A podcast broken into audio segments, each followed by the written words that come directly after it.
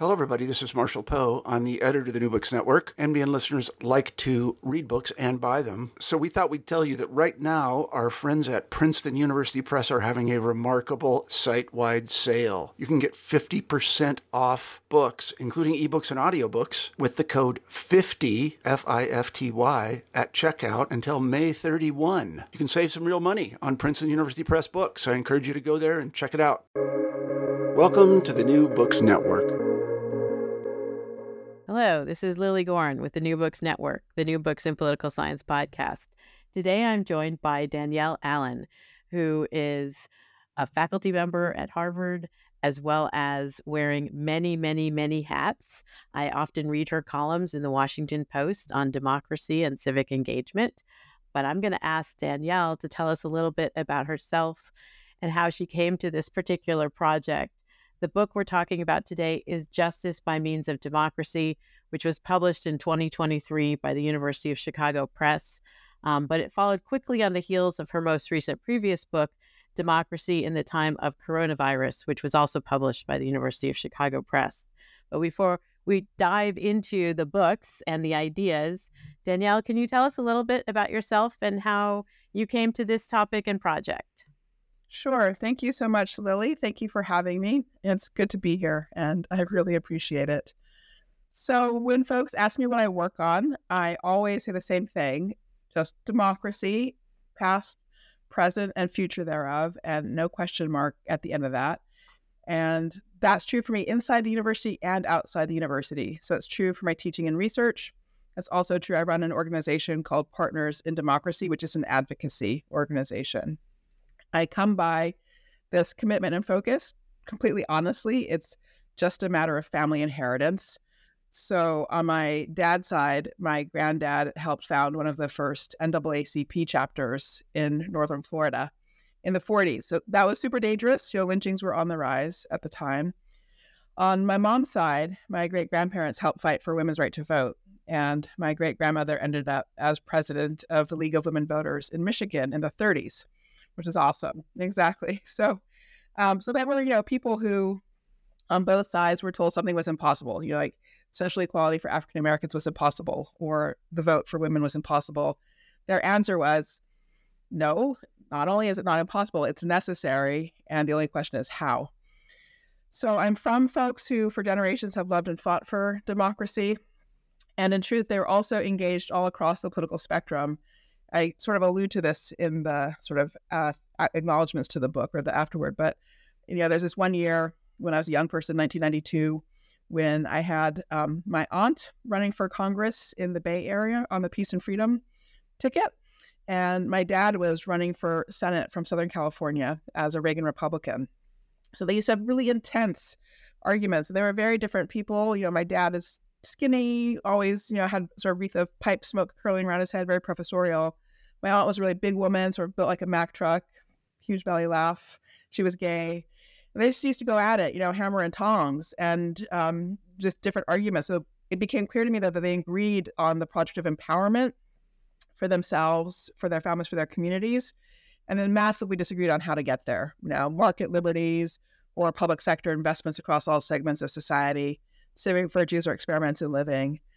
So that was a real sort of education for me in democracy, a sort of education in a shared purpose, self government for free and equal citizens, that project of empowerment, and then a sense of like what the parameters of debate were about the how, in both sort of economic questions and social questions. And so I sort of took democracy for granted, in all honesty, as a young person.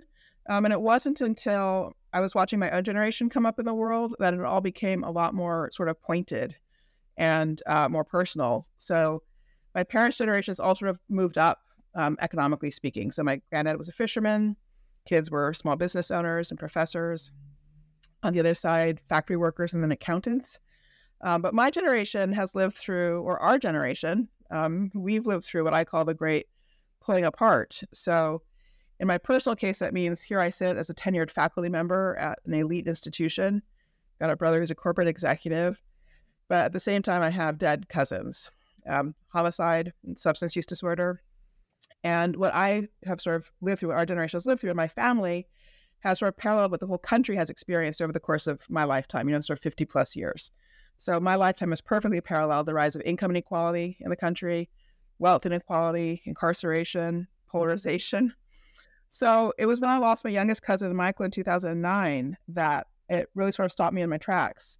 And I asked myself the question, you know, democracy is not supposed to be abstractly good. It's not just supposed to sort of, you know, make us say these words, freedom and equality. If it's going to be worth its promise, it has to actually make it possible for generational cohorts to move forward together and for communities to find a path towards flourishing.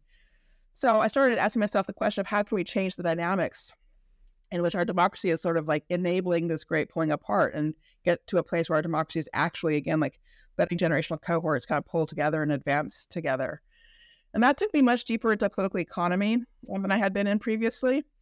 And at the same time, I mean, all along the way of my career, obviously, I've been working in political theory and political philosophy, and John Rawls has always been a huge monument on the landscape. And ever since I first encountered him as a student, I've always known he sort of ever so slightly got on my nerves. I don't know that you're the only one.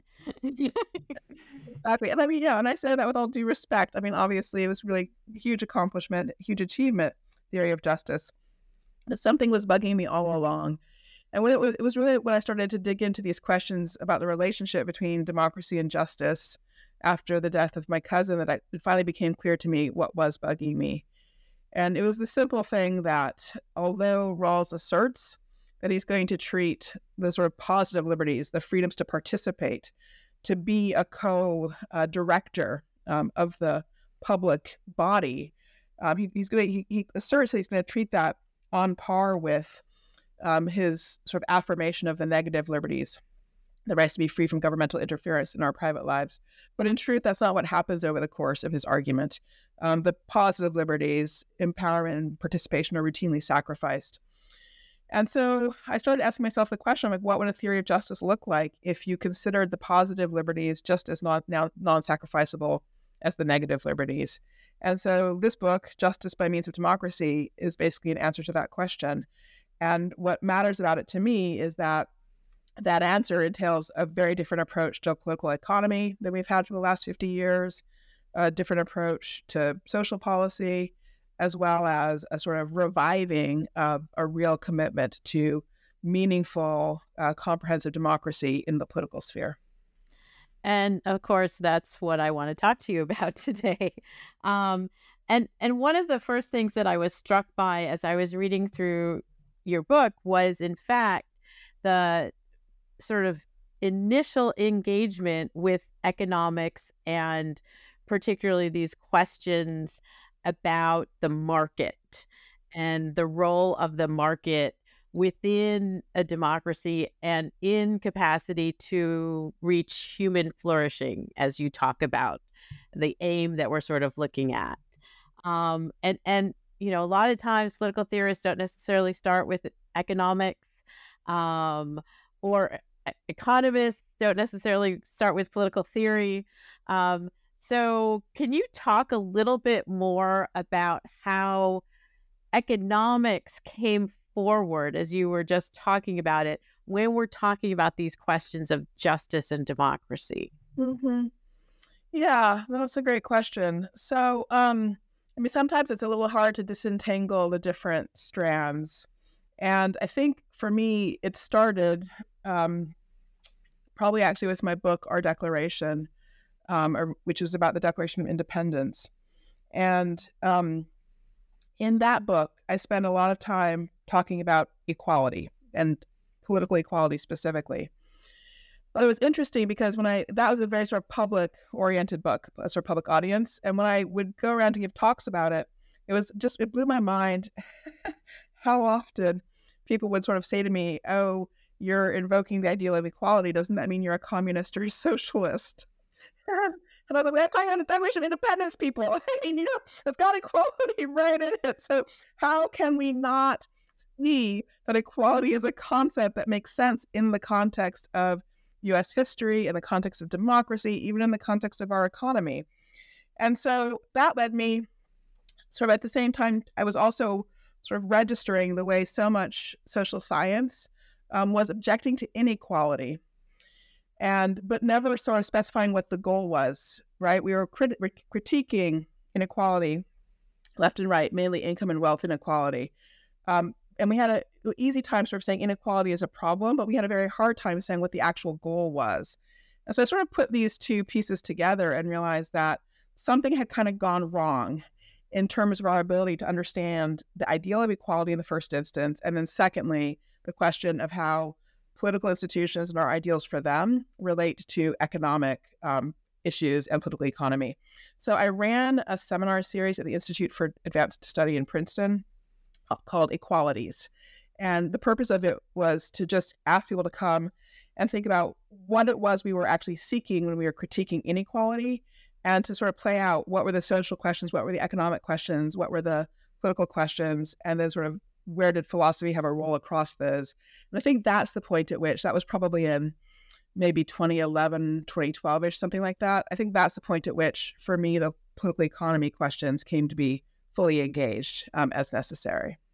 And and again, these questions of political economy, you know, Marx basically has this as the basis of, you know, his argument for equality, but you're not going there um, because that's not the point of the question of inequality. Um, it is a component, as you say in the book, but it is not the end goal. Um, well, I mean, I guess just to to pitch in a little bit there. I mean, I think one of the things I've been trying really hard to do is just to invite people to really think about the different categories of equality. So, political equality is a distinct thing, and social equality is a distinct thing, and economic equality or egalitarianism is a st- distinct thing. And so at the end of the day, I mean, I am, as you know from the book, I'm prioritizing political equality by making the case that you can't have that without economic egalitarianism. So you don't need strict material equality in the economic realm, but you do need egalitarianism. And so I wanted to then step back into the sort of question of Rawls because the critique of Rawls is part of the foundation of the book. Um, and what you are looking for is similar to what Rawls was looking for in terms of a theory of justice. Um, and you are not, though, going behind the veil of ignorance. And because the veil of ignorance doesn't provide some of the background information that your conceptualization of justice and equality need. Can you talk a little bit about that critique of Rawls and where you're going from there? Sure. So, I mean, in some sense, our projects are very similar in the sense that we're both trying to identify principles that support the flourishing of human societies. And the difference between the two of us on that point is that I embrace the sort of flourishing concept, whereas you know, Rawls, in some sense, had a more constrained uh, end that he was seeking with his basic principles. And then the question is, of course, how does each of us find our principles? He uses the veil of ignorance, reflective equilibrium, a certain set of Kantian procedures. And I instead use what are basically a sort of merger of pragmatist and eudaimonistic procedures. So um, I take you know, good evidence for where principles have succeeded in the past as a basis for adopting them in the present. I include Rawls's principles in that. So there's a sense in which I'm partially sort of baking in and adopting his use of the veil of ignorance. I just think it doesn't get us everywhere that we need, primarily because what the veil of ignorance does is exactly obscure the question of how to think about power by taking power out of the question. And I don't think you can do that. So I think you also need some basic principles for thinking about power. For me, that leads to the view that the the result, the sort of set of principles um, that we start with, have to include a commitment to power sharing. So his veil of ignorance yields a uh, commitment to a set of rights, um, and I em- embrace those and adopt them, but then also add onto it the requirement for power sharing. So um, I sort of replaced the veil of ignorance with power sharing, in effect. Um, two different ways of trying to solve the problem of power. Like you can pretend it's not there, or you can decide we've got to share power. So hence I sort of label my framework power sharing liberalism. Um, and I think that speaks as well to this sort of layered approach where I am partially folding Rawls in, but then also drawing on other traditions to address things that I've identified as errors um, in his view. And, this question of power sharing in terms of setting up societies that are aiming towards justice or trying to pursue justice. This is political. If if power is moved out of the equation, then you're sort of stepping outside of politics.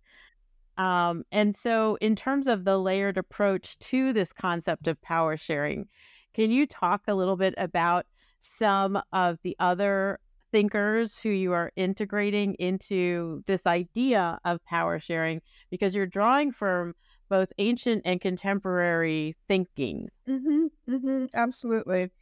So, um, in terms of the contemporary, I do draw a lot on recent philosophical work and on the sort of last two centuries of African American political thought. So, from the point of view of recent philosophical work, the really important thinkers for me are Philip Pettit, Amartya Sen, and Elizabeth Anderson. Um, they are all people who see political empowerment as at the center of whether or not you're going to be able to build out a just society.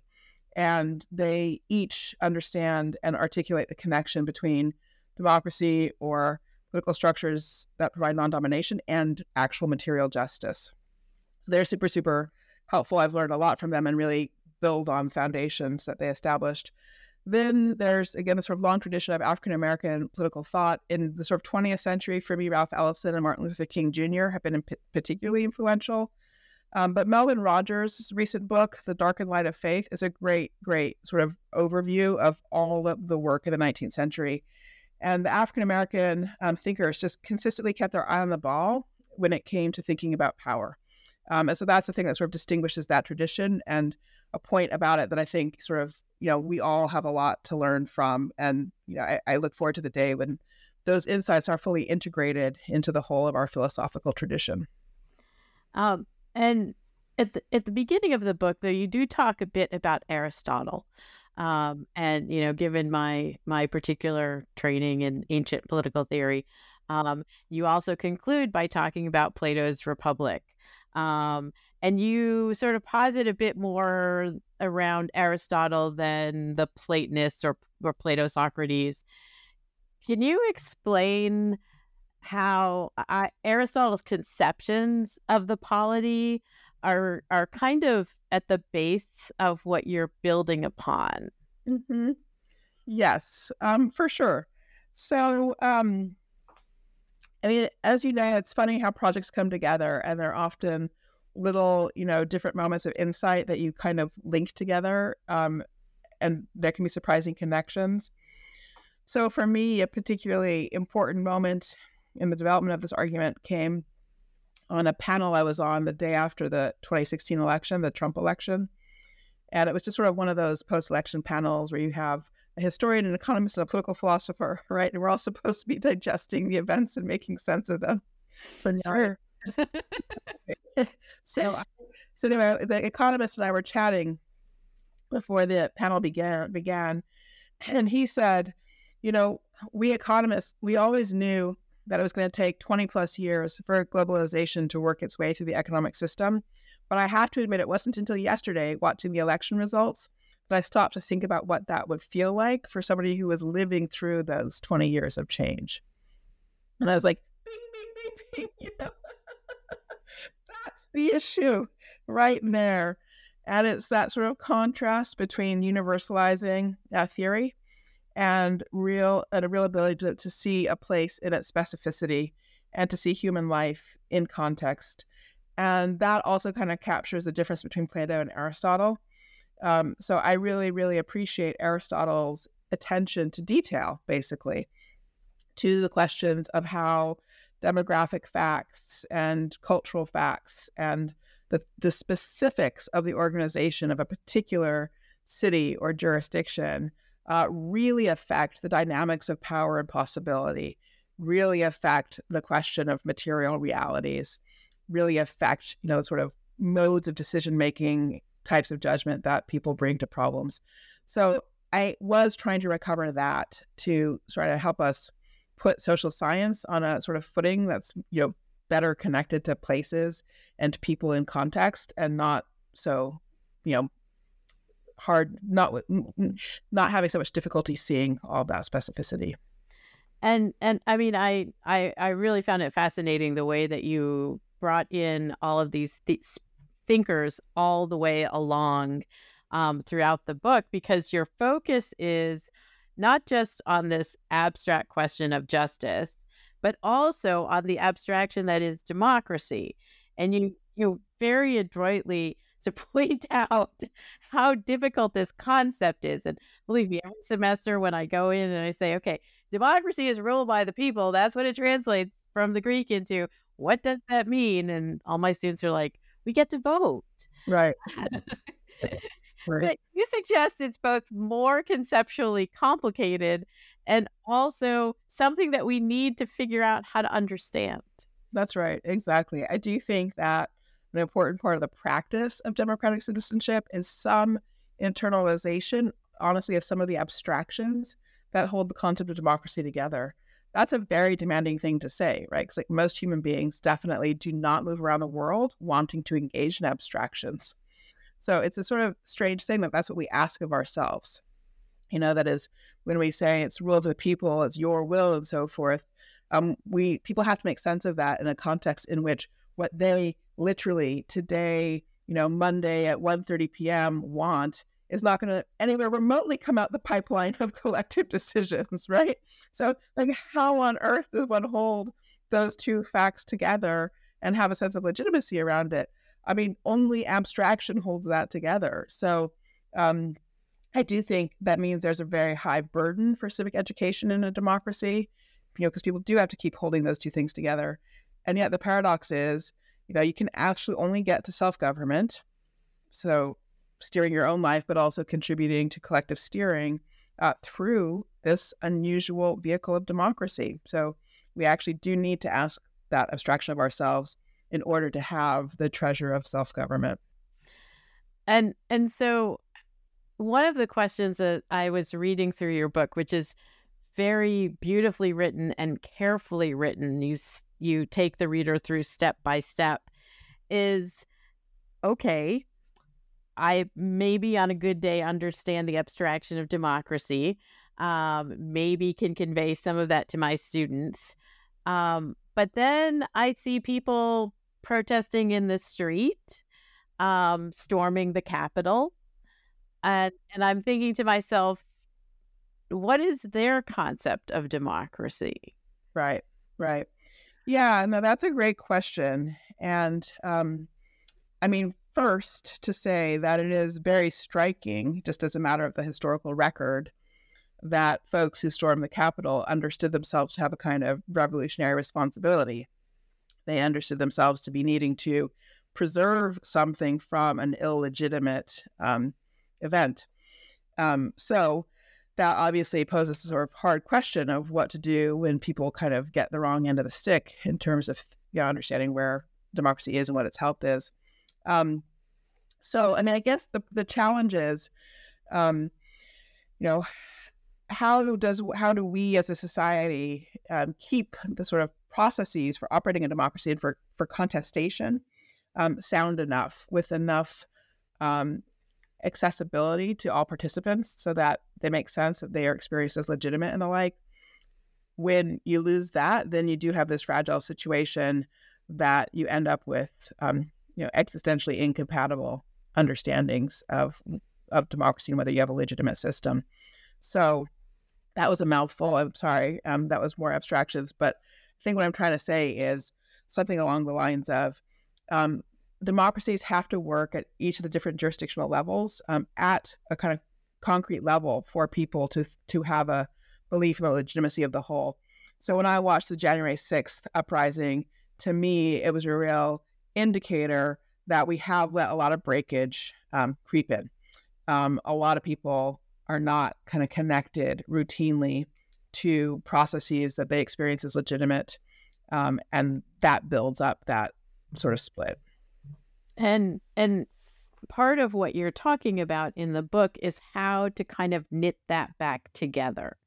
Um, and and so before we get there, I did want to ask you about some of the framing that you provide um, that is something connected to the January 6th issue. But you note that over the past 15, 20 years, there have been a lot of surprises in democracies, and we shouldn't have been surprised. Um, which goes to, to some degree, as you say, some of the breakages that are creeping into um, sort of disconnect people from different levels of of democrat democratic institutions and their their lived experience. Um, can you talk about how those surprises, um, what they are, and why they sort of came forward as you were considering all of this? Sure. Um, well, so the Trump election itself was one of those. Also, Brexit, um, but also things like the t- 2008 global recession, which, um, you know, obviously was the sort of financial system had become so opaque um, with derivatives and all the like, and the housing, um, mortgage asset backed securities and the like. Um, but it's funny because if you go back to that 2008 one, I don't know about you, but I had the distinct feeling I, I was in Chicago at the time. I remember sort of driving around the city of Chicago and watching all the construction and just thinking to myself, I do not see how can there be that many people who can afford units priced at this level. And I know mm. other, like I have heard other people say similar kinds of things. So there was this sort of sense in which experientially a lot of us had the knowledge about what was happening, but that experiential knowledge of what the reality was was really disconnected from what policymakers had visibility into. And that just has been true over and over and over again that there's a disconnect between what policymakers are looking at and what um, people could communicate if given a kind of actual vehicle for communicating their knowledge and understanding of the world. Globalization is similar, right? Where again, sort of the economists had one picture of what was happening. They knew people were going to lose jobs, so they sort of kept talking about retraining and reskilling, but didn't take the time to sort of hear what people's actual experience was of this sort of injunction to retrain and reskill and the like. And then everybody who was watching the opioid epidemic explode could see exactly what was actually happening, right, in that experience of transition. Um, so that's what I sort of am trying to get at by surprises. And the kind of shared theme across all these surprises is that some meaningful gap of perspective has developed between policymakers and on the ground lived experience. And I take it that that gap is kind of indication of a failure of democratic practice. So when I talk about yes, how you know how we design 21st century democracy, I'm trying to make sure that we get ourselves to a place where those kinds of gaps can't emerge. And and this is often characterized in the popular press and and in you know trying to understand like how Trump won or how Brexit happened um, by this sort of question of elites versus the common person. Um, and and so there's there is a gap in perspective if the people who are making the policies don't in fact have a connection to the the ordinary citizen um, which is something that you know going back to the early days of our republic as you well know was something that the jeffersonians in particular were concerned about um, and so, is it baked in, or how do we solve that? Yeah, I don't think it has to be baked in. And so, I mean, another thing, one we often hear that the sort of split between elites and ordinary Americans, and I think that's accurate. Another thing, though, that we often hear, which is sometimes like the elite version of that, is you know all those people are voting against their interests interest, they don't understand their own interest, and it's because elites have that view that I think it's not baked in, but is actually symptomatic of a culture that's developed among elites. Um, so, you know, when I hear that, what I hear elites communicating is um, a policymaking paradigm, uh, typically a neoliberal policymaking paradigm, which is based on the idea that what matters is a combination of protecting negative liberties, freedom of conscience and religion, and material security. And that like as long as you have that you should basically consider yourself okay. You shouldn't need anything else Whereas actually, people seek, desire, thrive on empowerment as well. And so I think the sort of notion, and so people will choose the path of empowerment over their material interests. That's the sort of really important point of the sort of theory of justice that I'm laying out. And that's a point that, you know, our elite policymakers have really not had access to in recent years because they've been working in accord with another paradigm. So, but paradigms are changeable. That's the sense in which I don't think it's baked in. I don't think that flows from our institutions. I think that flows from our political philosophy, our economic theory, and the like. And so that's where I think there's a chance to change it. And that's what you're laying out in the book is like where these particular threads kind of got baked together um, and how we can potentially re cook them to kill this metaphor. Um, and and and so part of it is though you have to you have to teach people not you personally, but people need to be taught to be engaged. Right, or have to be motivated to to re-engage. I mean, so sometimes I think it's more motivation necessarily than than education. But and I should back up and say one thing though, because I do want to acknowledge that there there are ways in which that kind of technocratic elite perspective, you know, ha- was baked in or has been baked in and has been consistently critiqued. So if, just to go back for one beat in the conversation, um, you know, the book includes sort of exchange between John Adams and Abigail Adams about the kind of frame of government being established in 1776. And Abigail's concern was about what she saw as a kind of split or dissonance between the stated principles that her husband John and others were adopting in the spring of 1776 and the actual politics. So, um, you know, she sort of praised the kind of language of rights and so forth and said, like, but what about women? Where do women fit in? And John's response was, you know, in rough terms, um, these principles apply to everybody, you know, sort of securing life, liberty, and happiness. But with regard to how we organize the powers of government, right, for that, his words were, we're going to use our masculine system. And um, Abigail objected to that on the grounds that if you reserve power to some, they will inevitably come to abuse it. So even if they've been given kind of benevolent paternalistic charge, absolute power corrupts, and they will abuse that. And so her prediction was that women would have to, in her words, foment a rebellion for voice and representation. And so, in that regard, she was making the point that they were kind of baking in this error of thinking that you could protect the negative liberties for people and their material interests while preserving power for only some. And her view was that that's impossible. If you're going to protect rights for all, you have to give power to all everybody has to have voice and representation. So, in that regard, the kind of problem that then has gotten connected to 20th century and early 21st century technocracy was sort of baked in at the beginning. So, I'm slightly, you know, revising my previous answer to you.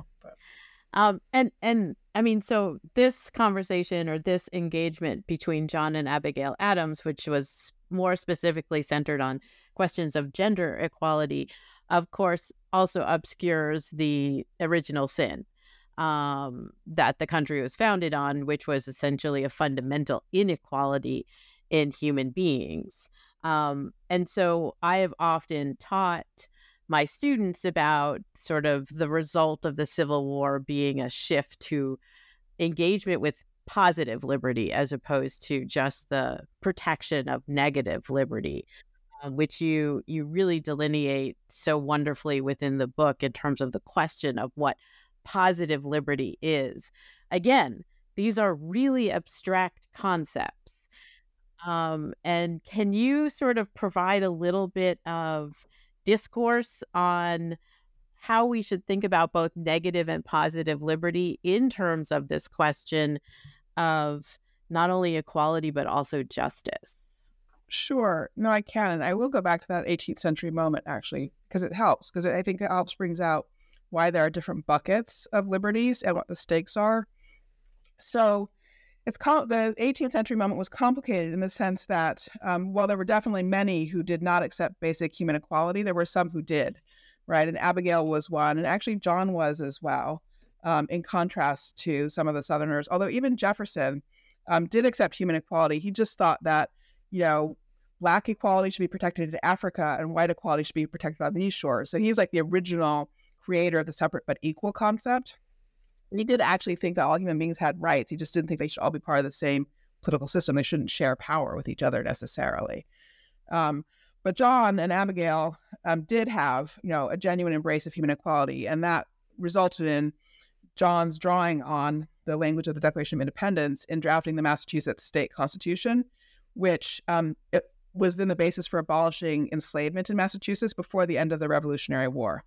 So there was a real connection to that commitment to human equality and an actual freedom project. And of course, there were also African Americans in Boston and Massachusetts who were pushing for that and driving it forward. So it's not like John did it or something like that, but he did it in partnership with African Americans, but out of you know a real commitment to equality. But so it's sort of in that regard, in 1780, where enslavement is abolished in Massachusetts, that you sort of start to get the battle around positive liberty. Does that freedom simply mean, you know, economic freedom, the freedom to be in the market, um, the freedom to uh, direct your own private life, or does it also mean the freedom to participate um, as a citizen in the government? And of course, that is then, you know, just deeply disputed for the next 60 years.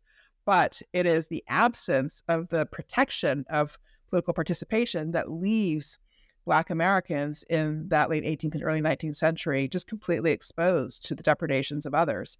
And so it just makes for a crystal clear story about the need for positive liberties to actually be able to run for office, to be able to hold office, to be standing on an equal footing as a decision maker for the polity um, as a necessary feature of protecting liberty. So the contrast between you know free African Americans with no political rights and free African Americans with political rights, like that gets you the distinction between negative liberties and positive liberties.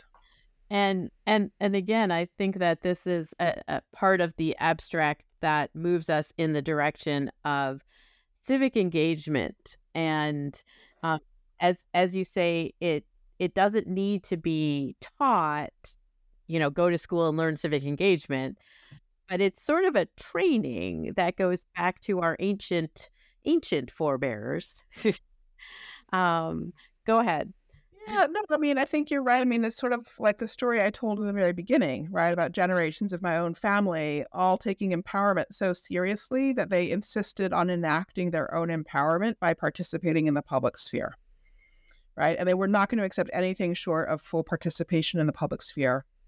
That was for them non negotiable. And it was how they could confirm for themselves that they were fully empowered. So there's a sense in which, for me, the question is always, what would it take to reactivate that desire for empowerment? Um, I was actually visiting this morning with some, there's a program called the Warrior Scholars Project, which does um, a kind of week long college course for um, enlisted service members and veterans. And um, it's sort of a humanities based course. They, they do a lot of readings and they read my book, Our Declaration. And um, we were just talking this morning, and one of the women in the group said, I think the problem that we're really trying to tackle in the country is we've acquired a habit of learned helplessness. And how do we undo that? And I think I think she was right. Actually, I think that's true. Um, we have greater uh, resources for shaping the lives of our communities than we often avail ourselves of.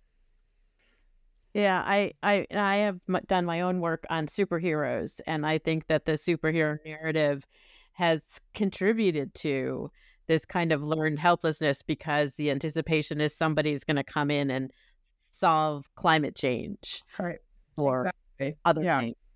That's right. Yeah, somebody somebody oughta right. As or somebody oughta fix this kind of language, whereas actually um, it's on us, and we do have the tools at our disposal. It is amazing around the country how few um, municipal offices, county offices, and things like that um, are contested any longer. And it's has also amazing how many of them it's just plain hard to fill. So we have all this apparatus lying around us for actually steering the direction of our community that um, people are not connected to. Um, although I honestly do uh, lay the charge on that one back at the door of our political economy, in the sense that our political economy has left people without time for their civic lives. And this is again one of the difficulties that we have in terms of prioritizing what in, in other contexts and in other times had often been quite important for citizens, which is community and civic engagement and so forth. Uh, part of what you talk about towards the end of the book in in the last section um, are the three sort of challenges um, that uh, that we need to think about in terms of sort of moving in the direction of sort of stronger democracy and that will move us towards hu- more human flourishing more equal human flourishing so you talk about multitasking citizenship democracy in the life of the mind or intellectual engagement and democracy's relational challenge can you explain how these sort of are requirements on some level to sort of move us in the direction of working together in a democracy. Mm-hmm. Yeah, no, I appreciate that. So, yes, I mean, I used to, I wrote a book um, years ago already called Talking to Strangers, which made the case for political friendship. Um, political friendship being the idea that, and this comes from Aristotle, um, you can interact with strangers as if they're friends, regardless of how you feel about them. And if you do that, you'll be cultivating the virtues needed to sustain a healthy political society. So, the relational challenge is really that one about how do you practice political friendship. Um, but when I gave, when I wrote that book and I used to give talks about it, um, people would always say to me, you know, oh, Danielle, but isn't, you know, civic engagement so tiring? And so exhausting and so much work. And I would say, oh no, no, it's it's easy, it's wonderful. you know, it's just so much fun and you can fit it in and so on. And I've come to realize I was like lying to people, you know, that it is hard actually, and it does take time and it does take energy. And so then that's sort of what led me to more clarity about the first two challenges. The multitasking challenge is that one about time you know that we've gotten used to the notion that we have to do better with work life balance for instance and i'm always going around to say to people actually the job is how to get to work life civic balance. And for that we actually need employers to revisit how they think about employees time. Um, firms need to recognize that work life civic balance is the thing that all of their um, employees need. Um, and then we as human beings have to have the kind of mental energy to switch gears from professional roles or work roles to civic roles to our personal and intimate roles. And that kind of switching is itself sort of taxing um, psychologically and intellectually speaking. So, and then the second set of challenges are the intellectual ones, you know, that we were talking about. I mean, the fact that there really is a lot of abstraction in the work of democracy, um, a lot of complexity that you have to kind of bring some sense to for yourself in order to feel empowered to participate. So those are the the big challenges I think of practicing democratic citizenship in the 21st century.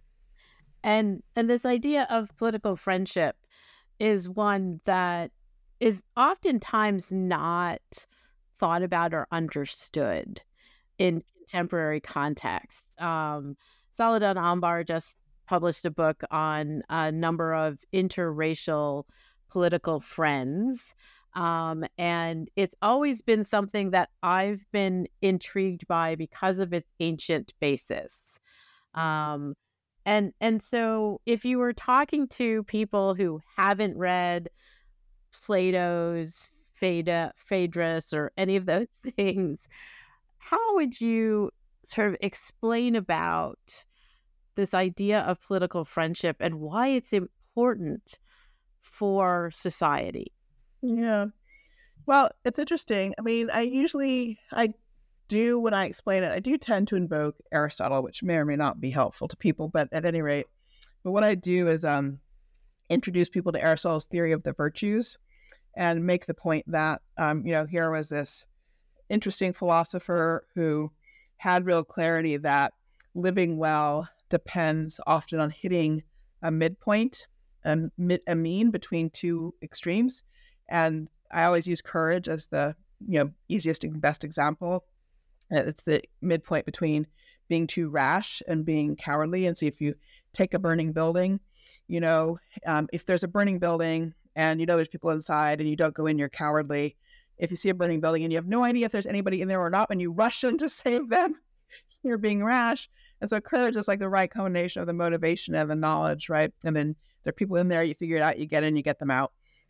Um, and so the point is just that, just as there are virtues that make our personal lives go better in various ways, um, there are also virtues that help our shared life go better. And the most important one is a virtue for how we interact with strangers.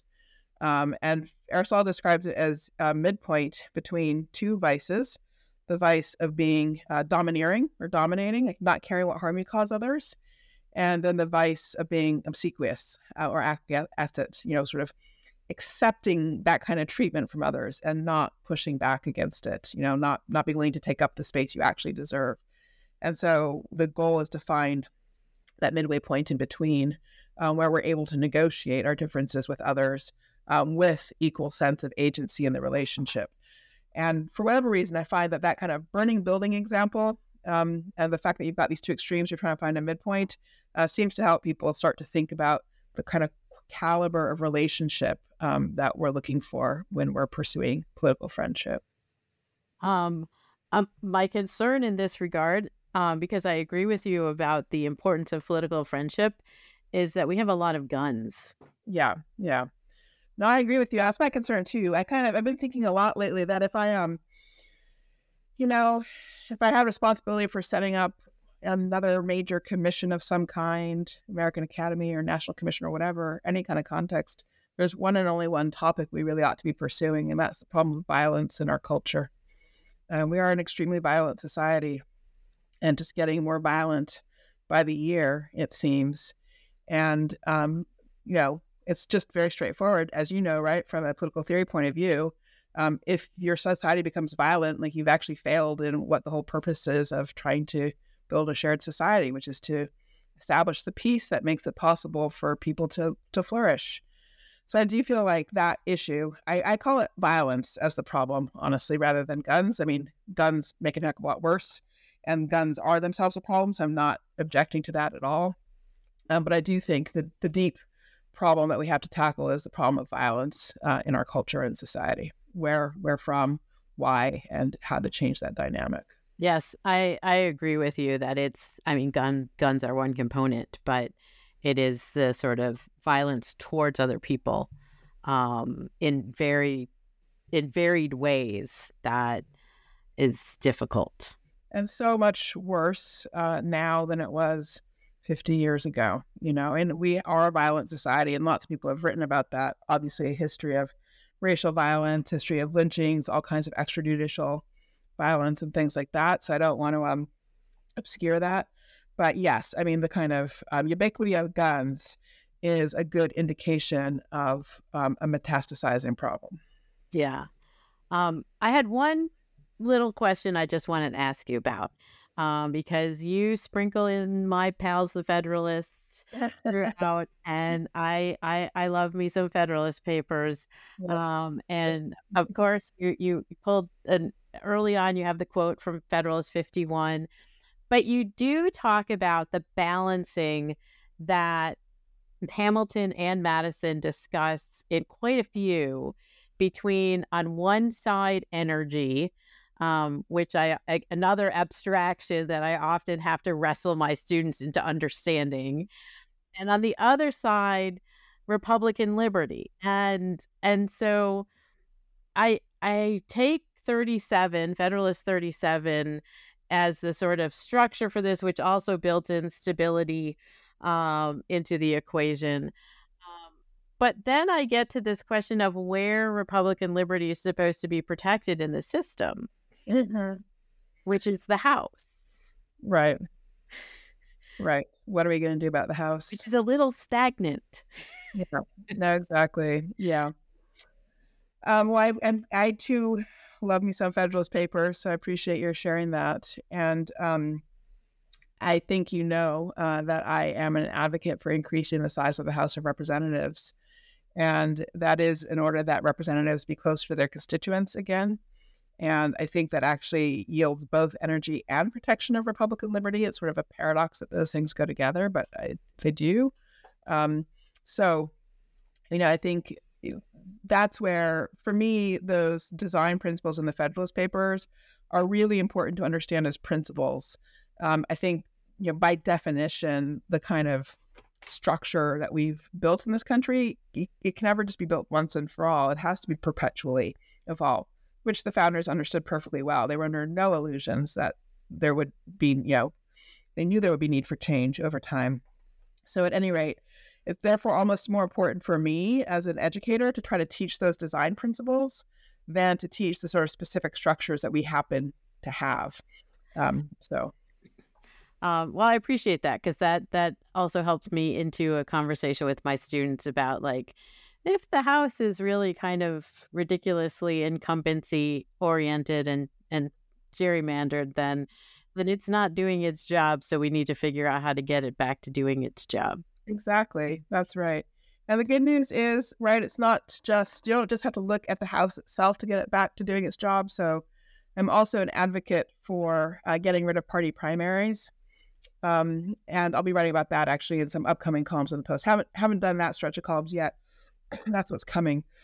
But the important point is just that different parts of our system are connected to each other, right? And sort of seeing all those interconnections that's important to figuring out the redesigns. Um, so I wanted to ask you because this is an incredibly thoughtful book and um, provides a lot of guidance for thinking about not only democracy but you know human interaction in society, which is what we hope for to be successful and human. Um, so, what might you be working on next? Oh my goodness, that's too funny. Uh, no, I mean, I'm honestly taking a bit of a break from a writing point of view. so um, I'm working on putting the ideas into practice, is a short answer. So I am really working on democracy renovation as an active practice.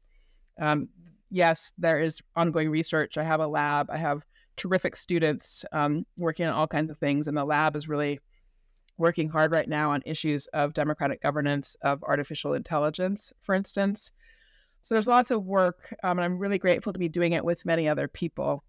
Um, and I think if I my overarching preoccupation is actually achieving some of the redesigns that we need for healthy democracy in the 21st century. So you're going to be both a scholar and a practitioner. Yep, exactly. I think I have been that for a spell now, and I think that's uh that's the uh, role I will inhabit till they carry me out. well, Danielle Allen, I would like to thank you for joining me today on the New Books in Political Science podcast to talk about Justice by Means of Democracy, published by the University of Chicago Press in 2023. I assume uh, one can buy this at the University of Chicago website. Do you have a brick and mortar store that you would like to give a shout out to? Well, I always love Powell's when people can go find a Powell's bookstore. That's a terrific thing to do. Um, so that is not here for me in Boston, but for everybody's got a Powell's. Um, yep, head head to Powell's. All right. Thank you so much for joining me today. It's been a pleasure to talk to you. Thank you, Lilly. It's, it's been a real treat. I appreciate your great questions. Thanks.